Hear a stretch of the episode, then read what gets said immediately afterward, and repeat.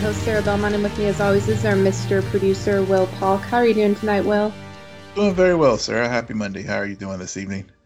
Happy Monday. We were just talking about how our Monday sucked. yeah, well, you know, it's uh, I'm trying to I'm trying to get some positive energy here. and happy early Thanksgiving, by the way. You too. Yes. Happy Thanksgiving to all, but more importantly, Merry Christmas for Wonder Woman. yes. Yes. Yes. You what know, are your thoughts that they finally caved on that? So, you know, we it's funny because we we we talked about this last week, uh, the day mm-hmm. before they uh, made the the announcement about the uh, December 25th uh, release on both HBO Max and and also in the theater, and at least domestically, because uh, internationally they are planning on releasing the film December 16th.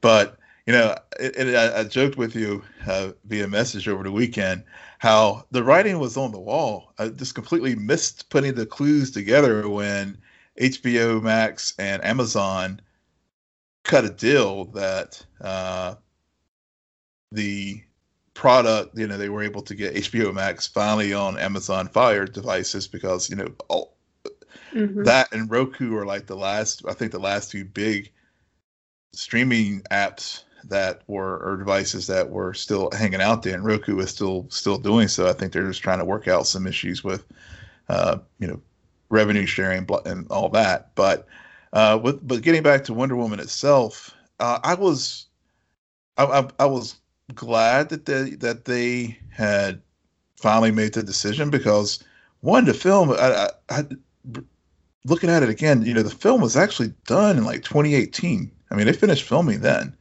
Mm-hmm. and and it's been since what 2017 2016 that from the first one. So you know at this juncture we're getting close to four years i think three to four years since the the original wonder woman came out. So you know that's a lifetime in in this genre. And and so i think they made the right decision you know to uh release it both on the streaming platform at HBO Max and also in the theater.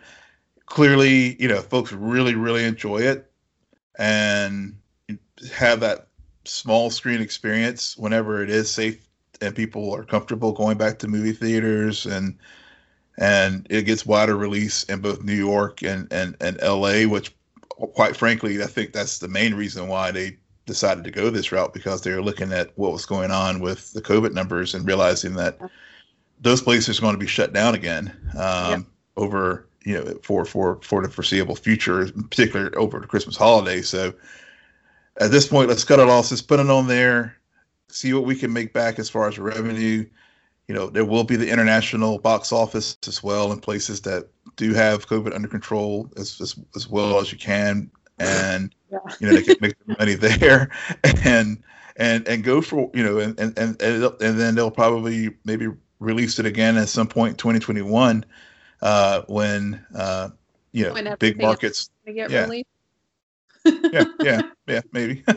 I like I don't I don't think they should do that.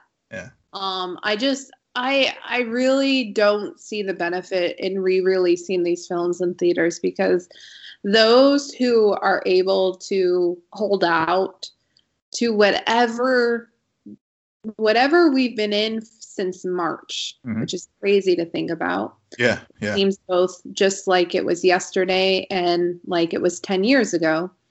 Yet, I think that the impact that they're going to see in terms of HBO Max subscribers is going to be significant enough um, that that I don't really see a point because those who really wanted to see it will have seen it. Yeah. And will a part of me is already accepted the fact that I don't think it's going to be a good movie. I have this suspicion just because of the way the third act of the first one ended. Mm-hmm. And also, like what you just said, they shot this and had this ready to go or filmed at least end of end of 2018 and and yes, there's been COVID, but there there was this time before COVID. I know we've all forgotten about that time period, but last year did happen. It did. Yeah. and and this movie has had a few different release dates.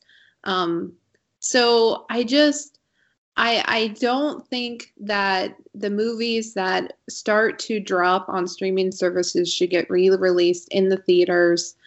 Um, I, I think the subscription route, I, I am excited, even though I, I have my doubts about the movie. Guys, I've always had doubts about DC. It's DC.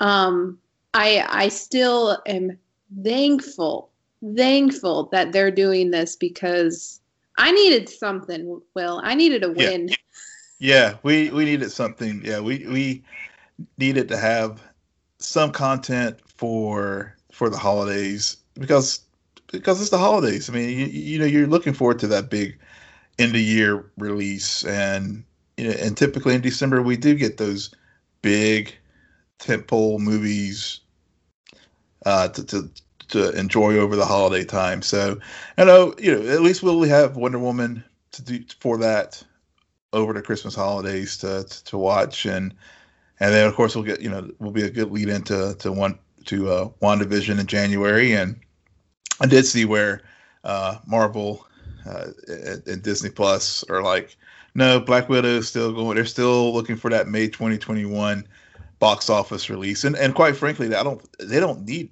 it at this point. I mean, they have enough properties uh, with WandaVision and and and all of that, and, and, enough subscribers on Disney Plus at this point where they don't need to do this kind of thing uh, that Warner is trying to do with you know getting more subscribers to to HBO Max. It's not about what they need, Will. It's about what I need. I know, I know, I know. it's what you need, and yeah, unfortunately, it's not. You know, Black Widow is not going to be under your Christmas tree this year. we'll see about that. Um, in other DC related news, because that's all we ever seem to talk about. I have some Marvel news on this timeline today. Don't worry. all right, I'll get there. I'll get there. I'll get there. Uh, new there is a images have been released of DC Titans and season three, um, mainly Starfire's new costume. That's all I got. I didn't look at the images. oh, you didn't do your homework? Well, granted, it did come out today, but I I got home from a eye appointment that would never end, and I sat down and I ate, and I took a shower, and now we're here. Well, so I no, I not, and and we didn't even talk about my work day. I, I had a work day that basically, I swear to God, all I did was I looked at spreadsheets for oh. nine hours. That's it. Uh, uh, well, I will. Well, go go go look at your timeline real fast. Uh, I did tag I did tag in a photo of Starfire's new costume because it is fire. I mean, it really really is uh, amazing what uh, they have put together for her for this upcoming third season, and it uh, it's well deserved because it's all right. Huh? I, I really like it. I you always really like these images, and what I see is Photoshop. That's all I ever see in poses like admit. these. Show me an image of her shooting a scene in that outfit, and then oh. we really determine there, if it's good or not. There is there is a still photo of her in the costume. I, did you did you tag me on that one? Because yeah, I, I don't see it.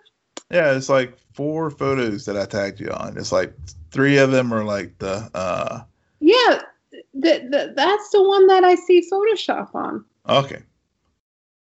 Well, that's yeah. even a, a, shot of her filming an actual scene in the TV show. Well, well, True, true, but I know it's a product. It's, it's one of those stills. Better than better than some of the ones we saw from the Arrowverse whenever they were doing the uh, uh, Crisis on Infinite Earths photos. But I really like it. I, I I think given one, she's probably one of the strongest, if not the strongest characters of that on that show. For one, yeah, yeah. Uh, so I think uh, her, you know, especially given that Starfire and of course this upcoming season You'll have Blackfire as well. and the, you know the, we saw in the second season uh, that dynamic as far as between the two of them, and and so there's that. Uh, also, uh, it, she uh, really didn't have. You know, I, I know a lot of folks were grumbling early on with the costumes that they had from the first season. Whenever we we did see some of those production stills of, of them shoot, filming scenes with, her in the in the original costume that she had, uh, so I think this is very fitting, and that they finally did do her right uh, for this upcoming third season.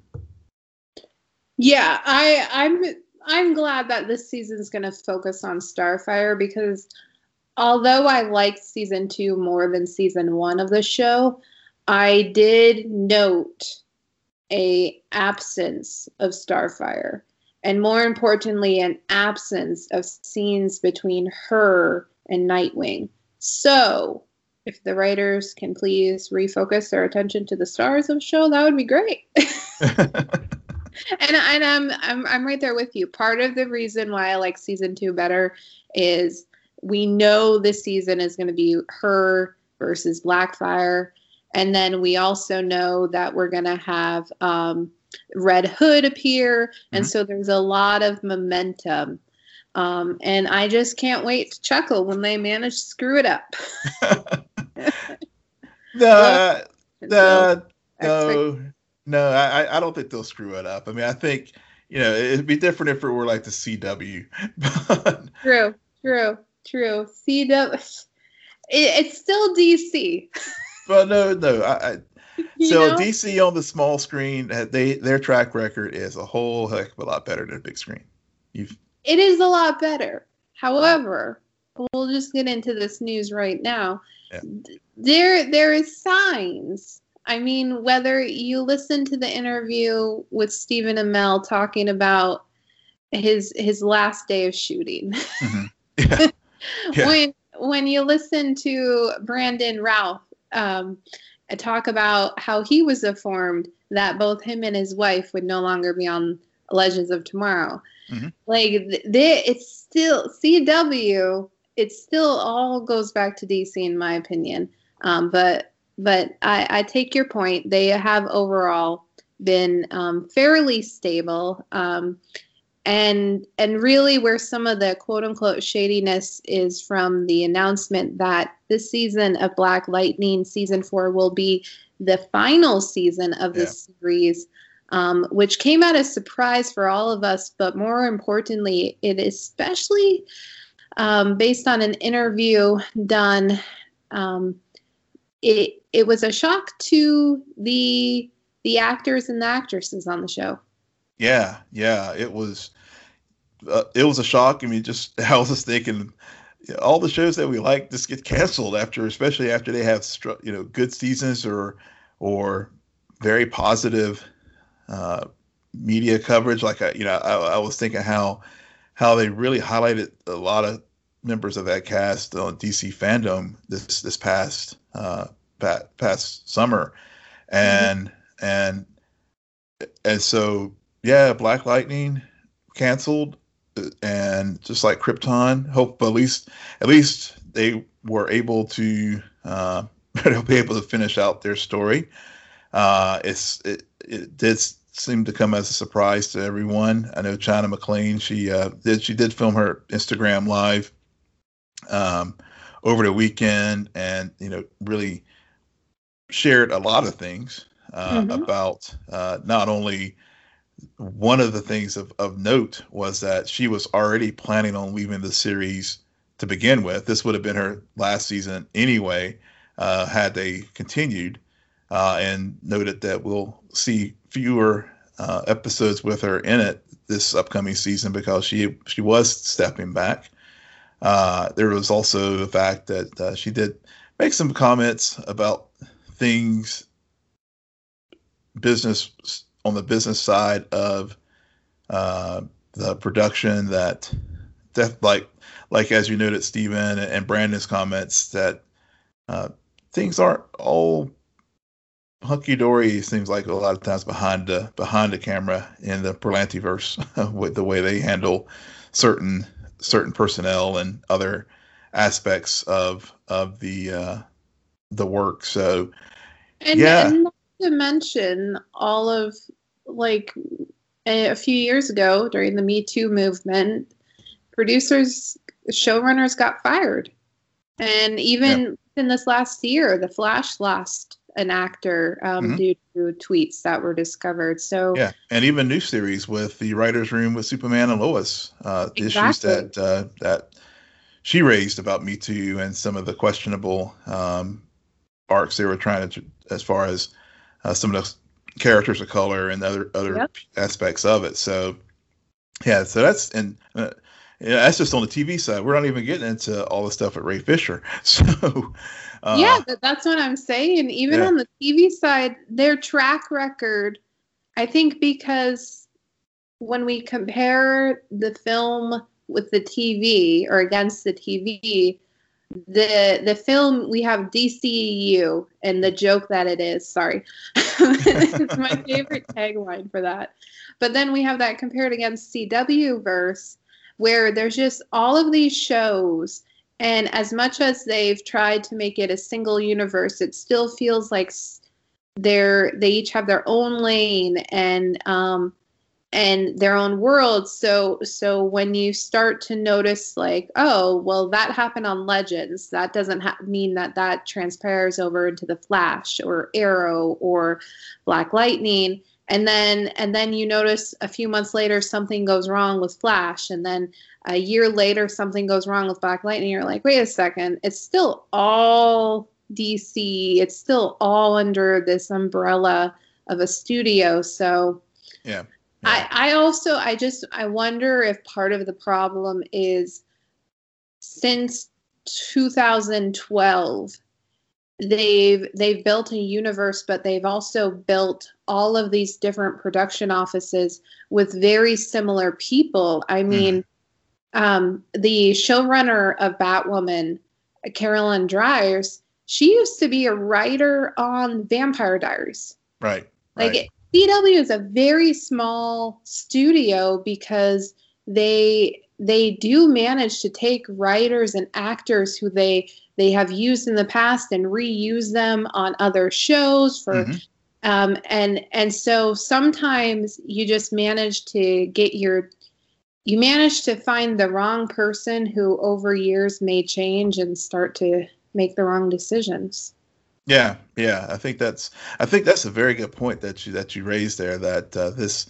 this the cw network is they, they, they you know they do uh, to their credit grow their talent but mm-hmm. at the same time, uh, in many cases, people do shift from pro- pro- production to production, and uh, it, sometimes you know problem children will get moved from one show to another show, yeah. and the problem is just sort of follow follow them. So, yeah, you know, again, this this cancellation of Black Lightning, especially on the heels of the you know, naming the the painkiller spinoff, uh, it was just kind of a like, oh, we are so excited, you know, we're getting another show with another lead of color, and then boom, they like hit it, you know, they they they blindside you with this yeah. other news. So it, it, it just definitely it definitely took the a little bit of the shine off of the news about painkiller. Eh, eh, yeah. Early, from earlier in the week when whenever you when you drop this kind of news. Yeah, I I mean, no news is good news in 2020, but. Yeah it, it, was out of nowhere. We're we are also very accustomed to five seasons. Yeah. Five seasons max. Yeah. These. Yeah. exactly. green light for a season two, you get five seasons. So the fact that this is a fourth season, and and and something else worth noting about that. Well, why five seasons? Five seasons allows for syndication. Exactly. And so they're ending it at the end of the fourth season through and no one has really explained why. Yeah, yeah. I only, yeah, I just, yeah, I was, just, I was trying to figure out, you know, is it a situation where like Melissa, where maybe Cress wants to move on, and we just haven't heard it, it, you know, that, or, you know, what, you know, what's the situation here that they're they are ending the season in the show uh, before that, like you said, that magic number of syndication. And and I know uh, you know I saw a lot of people talking online about you know well clearly the show you know will continue on Netflix and they'll continue to get money from that, but but again you, you still would want to have that magic five because uh, there there are other venues out there. I mean I know Arrow for example I'll see it on TNT. I mean which is another Warner property as mm-hmm. far as um, uh, as far as the Warner media empire, but still, uh, you know, you do want to have that magic 100 so you can you can get get that extra syndication dollars. Yeah, yeah, it's just crazy, very very very strange, but um, regardless, eh, we will be watching in in the spring. Um, yep, in February is when yep. our lineup comes back. Yep. Apparently, we have an in right now after a certain retweet took place. yeah, that was nice. Yeah, I was like, wow. Uh, when I saw that, I just, I nearly fainted. I, like, oh I don't know what this means, but I like it. uh, yeah, that, was right. that was that was a nice little that was a nice little retweet last week. I had yeah, that was that was that was that was good to get noticed. good to get noticed. Yeah. She's like I fat fingered it. um, all right. In other MCU news, um, it has been announced that Black Panther 2 will start filming in 2021, July. God, talk about a lifetime ago, Will, yeah. when first Black Panther came out and this announcement, I mean, it's end of November.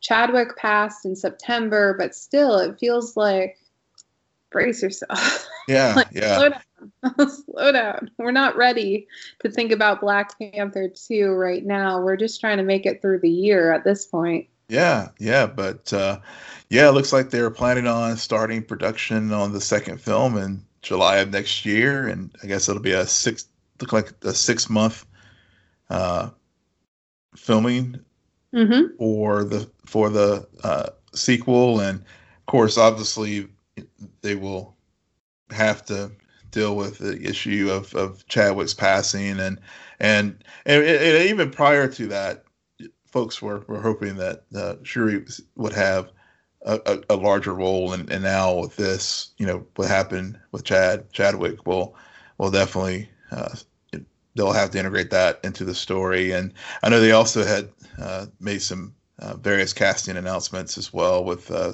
I think uh, one of the actors from Narcos joining the production as one of the antagonists, and um, and then of course we on top of that you'll still you know have the start of Thor in January in Australia and.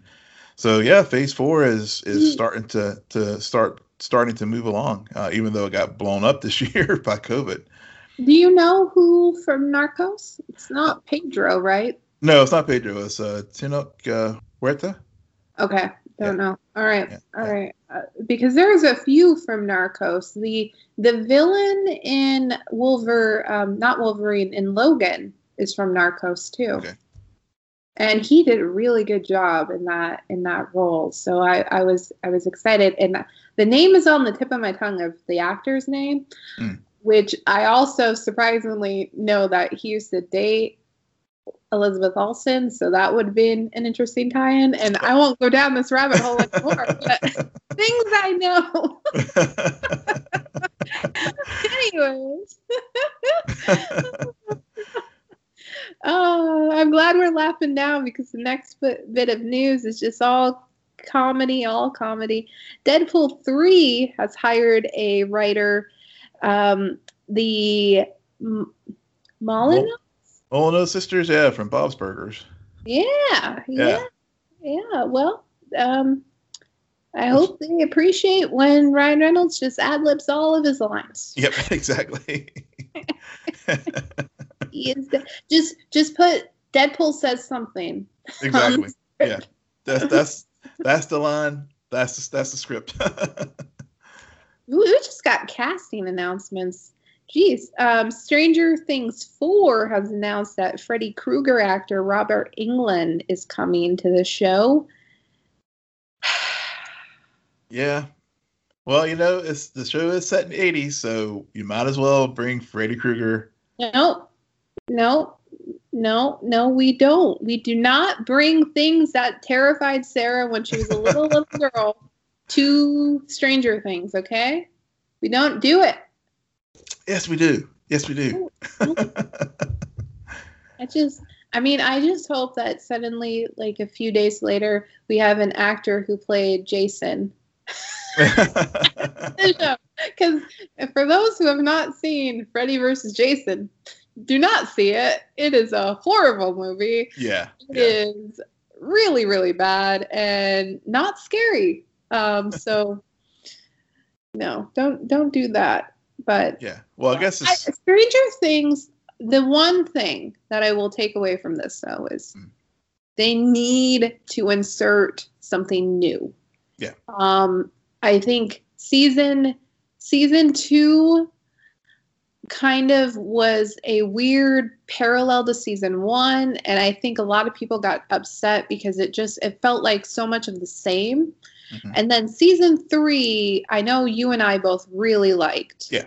And and it was solid. And it was partly solid um, because of maya hawke's and and a few other characters and some and and of course a lovely duet of never ending story. But but i just i just we i we also know when it ended it was kind of like okay. But we're not going to have the same villain next season, right? So so maybe this is fingers crossed and a hint that this season will have a new villain, a new story to tell. Yeah, yeah. I mean, I won't go down all the. I mean, there's because they're they they onboarded like about eight new people for the on in the cast for this upcoming season, but uh, I guess Englund's character uh, Englund is uh, his, his, name is Victor Creel, who is a disturbed and intimidating man who was imprisoned in a psychiatric hospital for a gruesome murder in the 1950s. Okay. So, got it. Yep. Ready? So, or so, actually, is it Jason? is it Michael Myers? is it Psycho?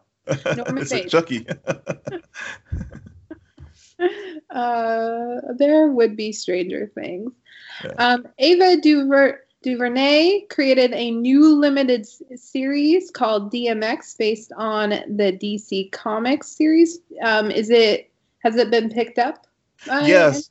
Yeah, it's uh yeah, it's uh, been picked up. It's set to uh, I think start filming I believe this upcoming year.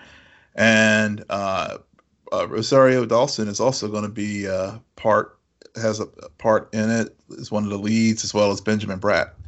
And uh, yeah, so it's a limited series going to be on HBO Max. Her first show that uh, she's going to be producing over there, and uh, it was a yeah, it was a DC comic that uh, was that uh, very dystopian story as, as as you can imagine something called DMZ, which is you know for demilitarized zone and uh, basically where America has had a civil, bitter civil war, and you know, it's kind of close to life, but uh, mm-hmm. but uh, but basically it chronicles uh, Dawson's character trying to rescue her uh, son that she lost whenever they were trying to evacuate New York City at the beginning of the conflict. Rosario, Rosario, Rosario. Yeah. We'll see she's gonna be Ahsoka in a few episodes of Mandalorian. So yep. we'll see if if she falls retains in favor with the public or falls out of favor with the public because I know there's been so much debate about her casting announcement. Yeah, yeah. Well, well she can't. She can't as long as she doesn't do any crazy things on social media. Gina Carano, uh, then she should be okay. Yeah. Well. Ava DuVernay, like I at, at this time she's she's very similar to Shonda Rhimes. Yeah. Like, when does this lady sleep? Never. I think she's like cranking out content. I mean, she's got like her deal with Netflix. You know, she's got uh-huh. this one at HBO Max, and she's got another DC project that she was going to be working on too. Uh, Is she trying to rival The Rock? I think as far as on the production side, yeah, yeah, she is. As long She as she doesn't announce something in 2014 that takes until 2021 to start filming, she'll be fine. Exactly. oh man. Um, speaking about other crazy directors, producers, those who can do it all, Terence Winter leaves the has left the upcoming Batman movie HBO Max spinoff over creative differences. Of course. Of course, yeah. It's yeah. I had, I, I felt for you. You know, one I was like, okay, should I put anything about the Batman on the thing, but just to drive, uh, you know, the knife a little harder and poor Sarah about heart about the movie itself not coming out to 2022, and then I was like, we got at least acknowledge this uh, that creative differences have led for him to to leave the project. So this. Well. I, I'm not. I'm not upset about that because I'm not. I mean, this is some weird spin-off. I have no buy-in. Doesn't feature RPattz. Um, I, I I thought that they were jumping the gun way too soon when they Mm. announced the project. Yeah. Um, and now to see see creative differences. Oh, the, those were the days, Will, when we would talk about the news and Yep. things would get all twisted because of creative differences and not because of COVID. Exactly. Exactly.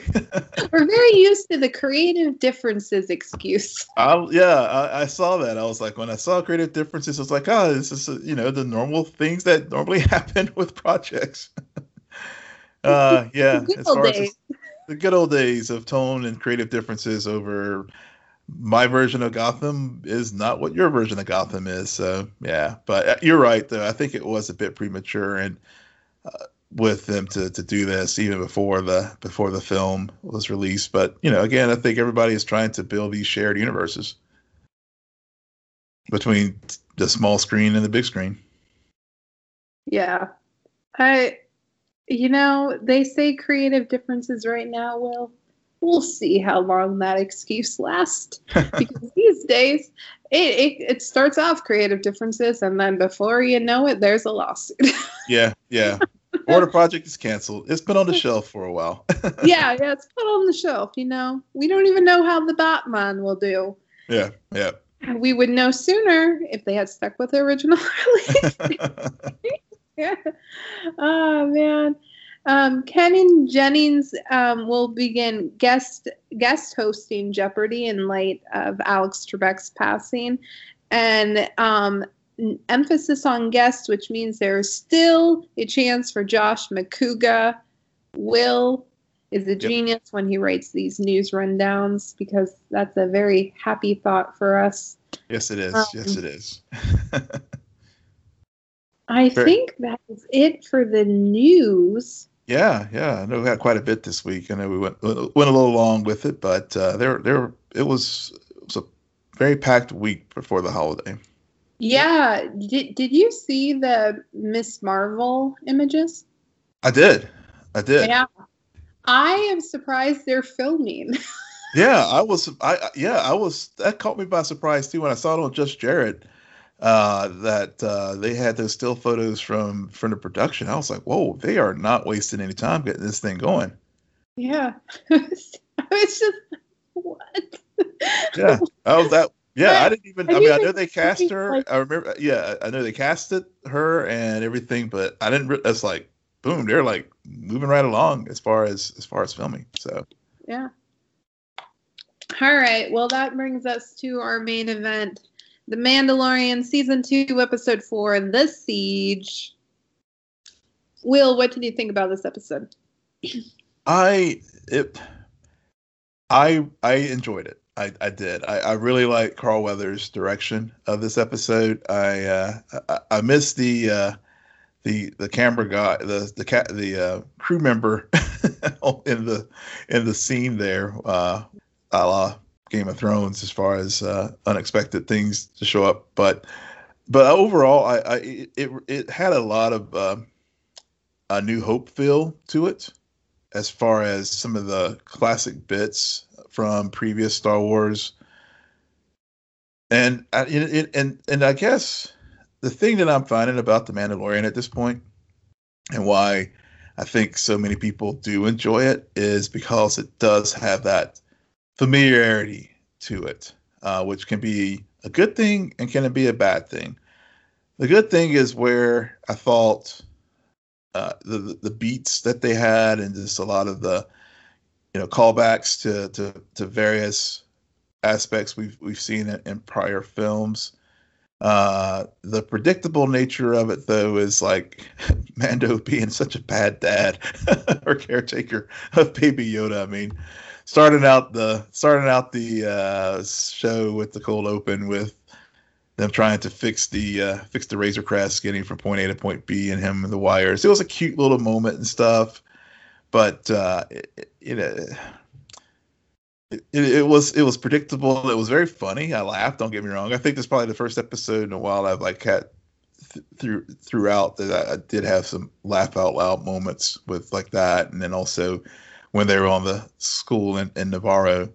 Uh, but it you know, but at the same time, hopefully we're not falling into the trope where this is going to happen like all the time because it will get very old very very quickly if they overdo it.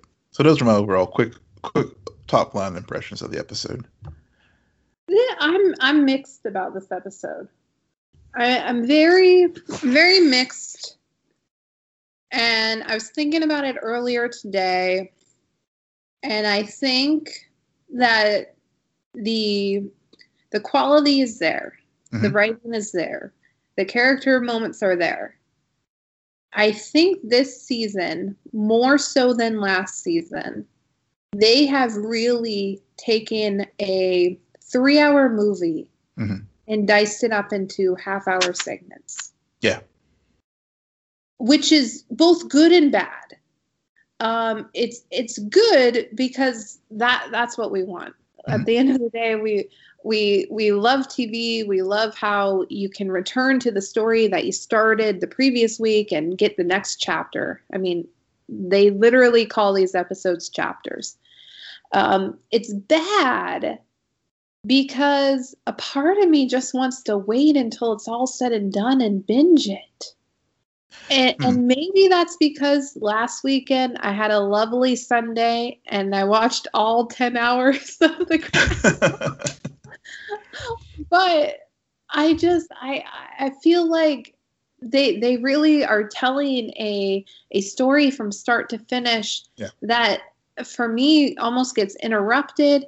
And some fridays when i sit down to watch it i'm like oh, i don't i don't know if i want to or where were we? What's going on? I, I like that they got rid of the sand but now all i see is water everywhere. Um so so so i'm mixed. I'm i'm also mixed because I don't know what it was about this episode, and I really should have rewatched it. I really should have. I'm going to be very honest right now. Okay, I want no judgment. I don't really think I watched the episode well. I was I was online shopping during it and I got very so I picked up a few bits I, I, I definitely heard the information about um, what the child is for, mm-hmm. and um, the the the um, the plans and the intentions and potential tie-ins to other things we've seen and other pictures. Um, but I'm pretty sure I missed a lot of the. well, it was a very fast episode, pacing wise and there was a lot shoved in it. Uh, so if you missed anything, you know, it's either it it's it's it's to be forgiven. I think maybe. uh, you know, I, I was thinking while you were talking about how they have divided this up into chapters and dropping it week to week, and I, I thought back to the boys and our discussions with it. Yeah. And and and and also now that I'm watching The Crown, uh, and one of the things that I think with what I'm liking about the Mandalorian and the boys and them dropping episodes week to week to week uh, is it, it gives it gives you the episode time to, to breathe. Yeah. And and and really to in like this week's episode, for example, there were you know there were a lot of things that they did throw in there. I mean, there was the uh, the you know, call back to season one with uh, her, uh, with that bringing pris- hmm? the prisoner guy. the prisoner guy, yeah, and and and how he is now Greef Karga's assistant on on Nevarro, and also again building the world and and and, and how Nevarro now, you know, Cara Dune and and and Greef are administrators of it and trying to clean up you know, the the remnants of the empire that are still there. And um, and how again we've seen this continual pat continual through line in the stories about how how things are how still kind of the wild wild west in the outer rim. And which you know, again reinforces the whole western themes and and that that the mandalorian has has you know, leaned in on uh in in in both the first and second season. So you know so those there's those aspects of it that i think you know if i had if i binge this series i i i don't think i would be able to get pick up all those those little nuances and, and those finer points of of the story that uh that i am able to do whenever you watch this series week to week. And you know and the biggie of course was the potential tie-in to, to Rise of Skywalker. And the uh, and also you know cringe cringe moment here, but the whole midichlorians. And I And- know, right? Right. yeah Two yeah of, two of things that fans have always loved. yeah they decided. exactly exactly they're like we're Um, we're gonna we're I- gonna yeah I, I do I do disagree with you. And here's here's why. Because and and the boys is a great example. The boys, I agreed that it was best served week to week. But those episodes were long Mm. and and there was a lot of nuance. And and we're talking about also just the gore aspect Yeah. and some of the some of the storylines like they went really deep into racism and Mhm. systemic racism this season Yeah. Uh, they had a nazi on the show there was a lot to take in now i'm not saying that star wars is not deep but i do think when we say nuance with the mandalorian we are talking about geek nuance where it's much more like the the Easter eggs, the the Yeah. subtle nods. I mean, I was listening to a pod um, Christian Harloff um, break down the episode with Mark Riley, and they were freeze framing things and pointing out things on the walls and all Yeah. this stuff, and that is great.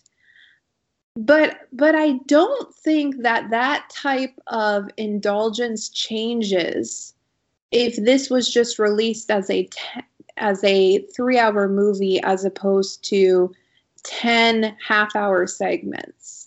Yeah, but I think the thing is, I mean, I, I, I get what you're saying, and I know for casual fan that may, I I mean, not everybody has to be like the Harloffs and the Rileys of the world, where they're like, you know, getting so wrapped around the axle with, oh, you see that that's image of that droid that looks like 3PO on the on the on the mural there on the wall. I mean, we don't need. I'm not talking about that, Mhm. but but I do think there are not to that level of geekiness, but there are some bigger points that I think, as even though, as I said, cringeworthy, they, they brought back the midichlorians from Phantom Menace and the the the, the Gideons and and and um, the uh, per, uh, Pershings um, cloning, uh, uh, you know, needing that to tie to the potential down the line with Rise of Skywalker. Those,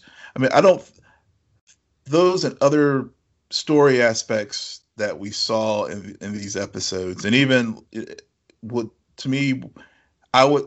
I feel like if I just powered through in a binge watch, I, I, I yeah, you know, I'll get that rush and the uh, of all and just seeing the story and and, and, and everything, but I, I just don't feel like I would. I, I feel like I still I would be missing something if I did it that way. Yeah. Yeah, I I go back and forth. I, I think at this point with me, I think it's very interesting to listen to the diehards mm-hmm. talk about this season because um, episode three, the, the the infamous spider episode, seems to be a something almost a litmus test. Yeah. Because for me, looking back on that episode, it had so much character as much as it was action packed. It mm-hmm. had so many beats about character. And then we also have the the the whole the passenger mm-hmm. and and how and how that fed into what we had already talked about that this this idea that you have you have two people who are, are trying to reconnect with right. with their own kind. You have the Mandalorian and you have the child, and then you have now you have this this frog lady who's trying to preserve her race. Um, which is very interesting. And maybe they'll do some really cool things now that we're hitting on this this this cloning, this mm-hmm. Mortality aspect of the lore, and and what that means. Um, it's but but that episode doesn't seem to be one that sticks out for the diehards, which I think is fascinating because I'm like, what? But there was so much character. It was so interesting. Um, it wasn't fan. It didn't feel like it was fan service. It didn't feel like, oh, let's purposely draw this image of this person on the wall so those who have watched all these other things will get it. Yeah, yeah. Now know, like, yeah, I, I get you. I get you. I mean, like last week, that was true. Like, fan that was a reward for those hardcore fans who watch everything. This week, I felt had some of those moments, but not so much. And and there were, I think, there were some things that uh, I was reading an article like about the about Gideon's dark Stark troopers at the end mm-hmm. of the episode. Uh, so yeah, there was the the, the, the obvious tie-ins, but then the uh, Gideon's soldiers that he was building uh, do tie back to the extended universe for uh, a, a, a, super soldier type of, of stormtrooper. And uh, so, you know, so you did have that again. And I know Favreau has talked about how he and Filoni have, you know, really are digging deep into the Star Wars universe to, to and bring a, a lot of these things to, to life in the in the Mandalorian so you know, so you know, so I think it is for those those fans like the Harloffs and the Rileys of the world. They really will get you know a lot out of that and can and can break it down and freeze frame each scene and you know give us all you know for those folks who want to go there and, and give you that you know there there is that analysis that's out there but then you know fans like you and i who are you know we, we like star wars we, we really enjoy it and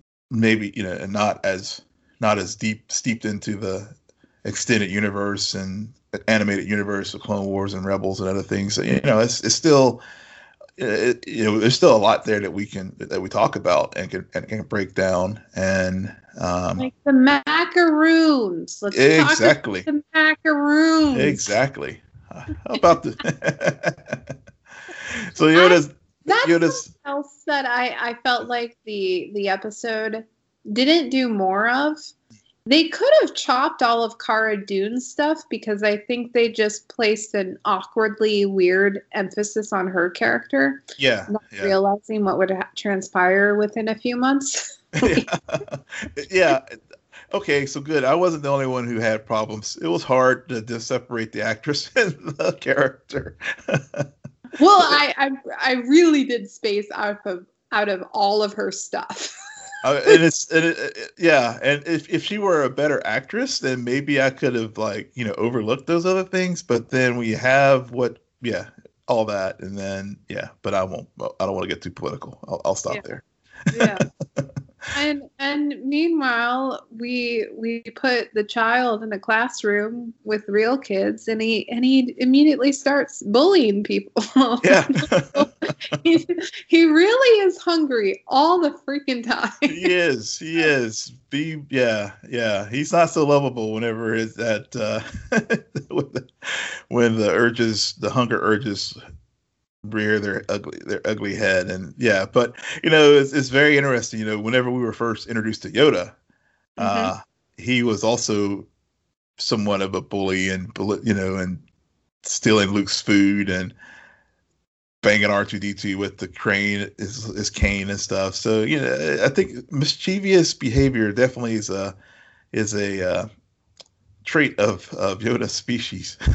So, so here's where my mind went immediately during that is I thought they were going to do more more of it, incorporate more of him finally around other children. Mhm, Um, but children who don't look like him. And and also who and in that interaction it's like, "Oh, my first time interacting with other children after I've spent all of this time with Mando. And then we were going to see some some some images and they kind of got there when he stole the macaroons, but Yeah. about how by him going on the, these missions with Mando, who's a bounty hunter, he's somewhat been corrupted. yeah.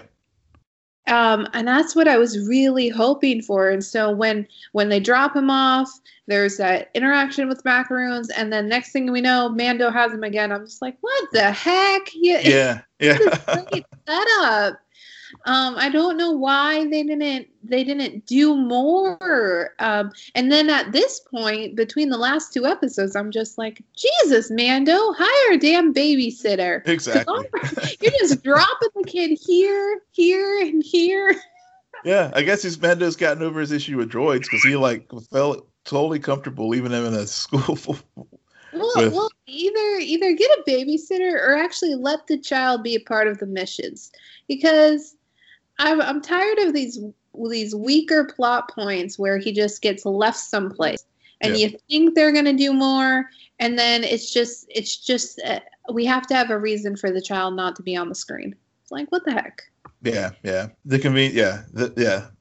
True. And then yeah, and like you said, then the conveniently he somehow like the, this episode, he jets off, takes care of the stormtroopers on the top, and then somehow gets the kid, gets the refurbished Razor Crest, and then comes back and saves the day as far as shooting down the TIE fighters. So yeah. Right. Yeah, it's yeah, it's I think to your point that there was a too much too much trying to be done in a very short amount of time and it just it it it it, it does like point out how irresponsible he is with the kids sometimes.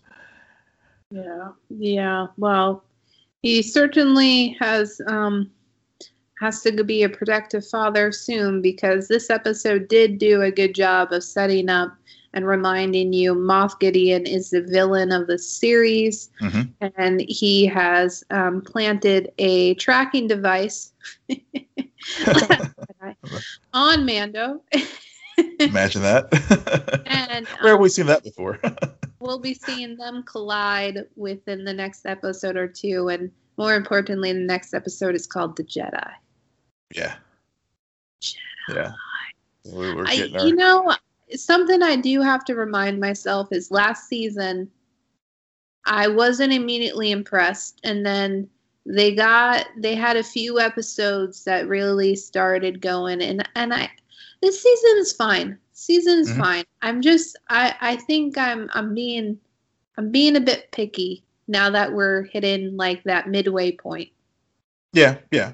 Well, you know, I think it's and it's fair to be picky. I mean, I think I mean, it's a very good series, but you know, but like anything, it's it, it does has its, its flaws, and I think it's totally fine to, to point those out. But uh, but I mean, but at the end of the day, it's an enjoyable ride, and and as I said at the very beginning, I think uh, you know I had with all the little Easter eggs and all the callbacks to various things from like A New Hope and uh, and, and some of the other aspects of other films. Uh, it was I I, I really I, I, I did I I enjoyed this episode, and I, and I really thought Carl Weathers did a really good job of directing it. It was all right. yeah. Well, yeah. all right. Well, um, any update on the Crown? Uh, yeah, making our making our way through it. It's uh, I think up to episode four now, and uh, really, really, really enjoying it. But I see when you when, when you gave your uh, your thoughts last week about uh, the dynamic they set up uh, with the story with Charles and Diana. Mm-hmm. Yeah, yeah, it's it's uh, yeah, it's definitely fully fully totally get that and, and seeing how how they're how they're painting them, but. Uh, it, I've I've really enjoyed it. I think the actress playing Diana really captures uh, a lot of uh, her mm-hmm. mannerisms and, and things. Uh, I think they, I thought they so far, it, underplaying her her fact that she was you know in the aristocracy as well that she wasn't like Kate Middleton yeah. for example who uh you know Kate really was more of a common commoner than but and they're kind of playing that they're trying to they don't they try to play that up a little bit with Diana and trying to gloss over the fact that her I mean her father was an earl and he wasn't you know mm-hmm. an aristocracy but uh, but I've I enjoyed I I've enjoyed things so far, even though the the the, the stag the CGI on the stag had much to be desired. But you know, this this show's not here for the special effects. No, no. what about Margaret Thatcher's husband? I love Dennis. I know, right? He's, he's great. So funny. Yeah. Dennis is great, and just the just the right uh, right reality check. Uh, and and and humor uh, for for how you know how proper and how well not proper, but how how awkward sometimes Margaret seems and how how rigid she is in her in her approach to things. I mean, for the, I could I could spend hours talking talk about nuance. Yeah, yeah. the, the, and you've already watched this episode, so I have no fun no problem saying it out loud. But in the second episode, when they go visit the royal family in Scotland, mm-hmm.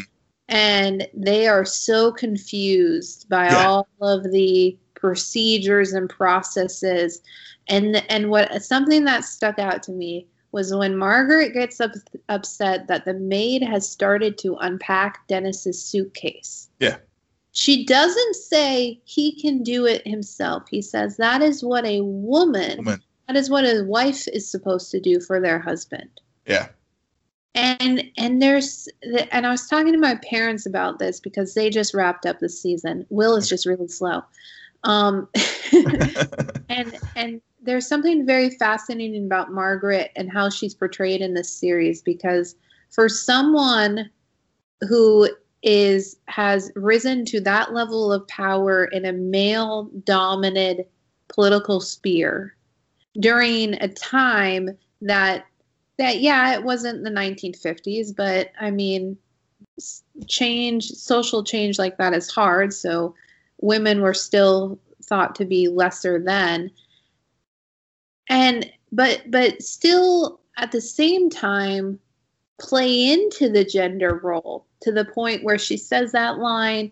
And there's a few episodes where where you see some other things where it's like as much as she's a a woman who's strong and independent she very much um, tries to make sure that she still abides by those those roles of what a, a wife should be mm-hmm, mm-hmm. during that time which is it's just fascinating. Yeah yeah. It really that was very fascinating moment there uh, when they had that that particular scene. So yeah, that, that definitely shows the dichotomy as far as uh, what was going on uh, in in her pro- in her private life. Yeah, yeah. I the more I think about this season, I I do think it was my favorite season of The Crown. Mm. So far, mm. I and it's not just and again, it's not just because of Princess Diana and Charles. It's because of Margaret Thatcher and and it takes a while to fully get what they were doing. It really took into the very last scene that she's in, and I'm just like, I get it now. Yeah. I totally understand what they were trying to do, and they yeah. did it. Yeah. Well, also the thing too that I'm liking so far with this season is uh, how you have you know before it was just singularly focused on the queen and and her you know to your point about how a woman deals with the very male dominated situation with you know with royalty and mm-hmm. and finding her place. But now uh, now we're, we're we're having two women at, uh, who are adjusting to the acquisition of power and and how it influences and shapes how they live their lives and that being that being you know Margaret Thatcher and Diana. So it's been you know seeing these early episodes, seeing how both of them have are, are adjusting to to the the royalty and and then also governing as far as the case with Thatcher and Di figuring out you know, her place in, in the royal family and, and the dynamics there as uh, it, it, it is it is shaping up. You know, have obviously still have a ways to go, but it, it is shaping up to be a very very strong season. Yeah, no, no, you're absolutely right. There, there's a reason why this season on the posters fe- featured images of these three women because mm-hmm. they are a triangle. Mm-hmm. And um, a lot of triangles exist in this season, and and they do expand. You see all of the, um, Elizabeth's children this season, which is funny. there, there, there's so much. Like there's a line that I want to say out loud, but I I want you to experience the line, and okay. you're not get there until the very end. But okay, okay. Um, if, fair if enough. people have not checked out The Crown, jump ahead, go straight into season four. It's worth it. Um, I, I, definitely recommend it. The more, again, the more I think about it, the more I almost just want to re-binge it because it's it's a very well constructed story. Cool. Um, the right stuff. Yeah, season season finale. Finally, mm-hmm. we finally have a launch, and I, I, I like the finale. It was uh, it was good. We finally, you know, we do have spoiler alert, Alan Shepard's launch. Uh, they were able to uh, you know, focus on some of the other characters a little bit more this episode with with Gordo and, and Trudy and their continued difficulties in their marriage and um, uh, Deke Slayton, how you know his health condition, how he was able to uh,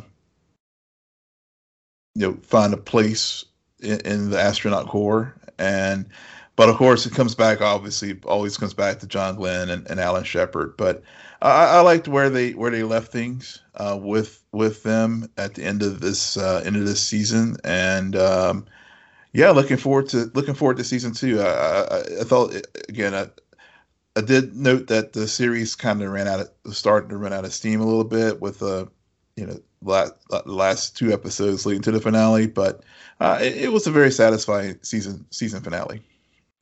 Yeah, I I agree. I I haven't been on board with like the last episode and a half or two, or two episodes.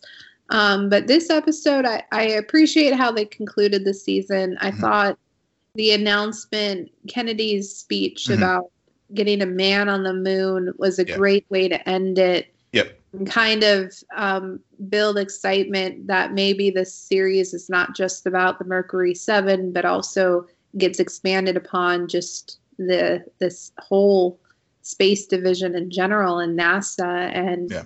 um, which which is interesting. I I think if if I was in that writers room though, the takeaway would be, or if I was a showrunner, it would be you need to not you need to have the Shepard and Glenn tension, but you have so many characters. Mm-hmm.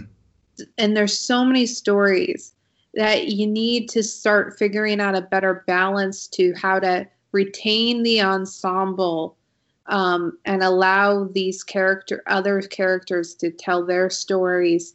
Um, because for example in this finale when they um, and i don't even know the character's name like that's that's how bad it is but when he um, i guess he due to medical reason yeah deke slayton yep. yeah i i could not remember his name yeah. I felt like it was kind of random, but I vaguely call when he was rejected. But still, they didn't give enough. They should have placed more emphasis at, at the beginning. So it felt like when he was removed, it was a bigger, um, there was more loss. And yeah, yeah, yeah. There, there, there's definitely room to grow. Yeah. Yeah. Yeah. All right. Well, well, that is it for us tonight. Why don't you tell our listeners where they can find you? Yes, you can find me at Will M Polk, W I L L M P O L K. And you can find me at SJ Belmont, S J B E L M O N T. Please follow our crew on Twitter at Cena Nerd. Find us on Facebook, follow us on Instagram. But most importantly, rate, subscribe, and comment on Apple Podcasts, Spotify, YouTube, Stitcher, or wherever you get your podcasts. Good night, Geek Out. You're welcome.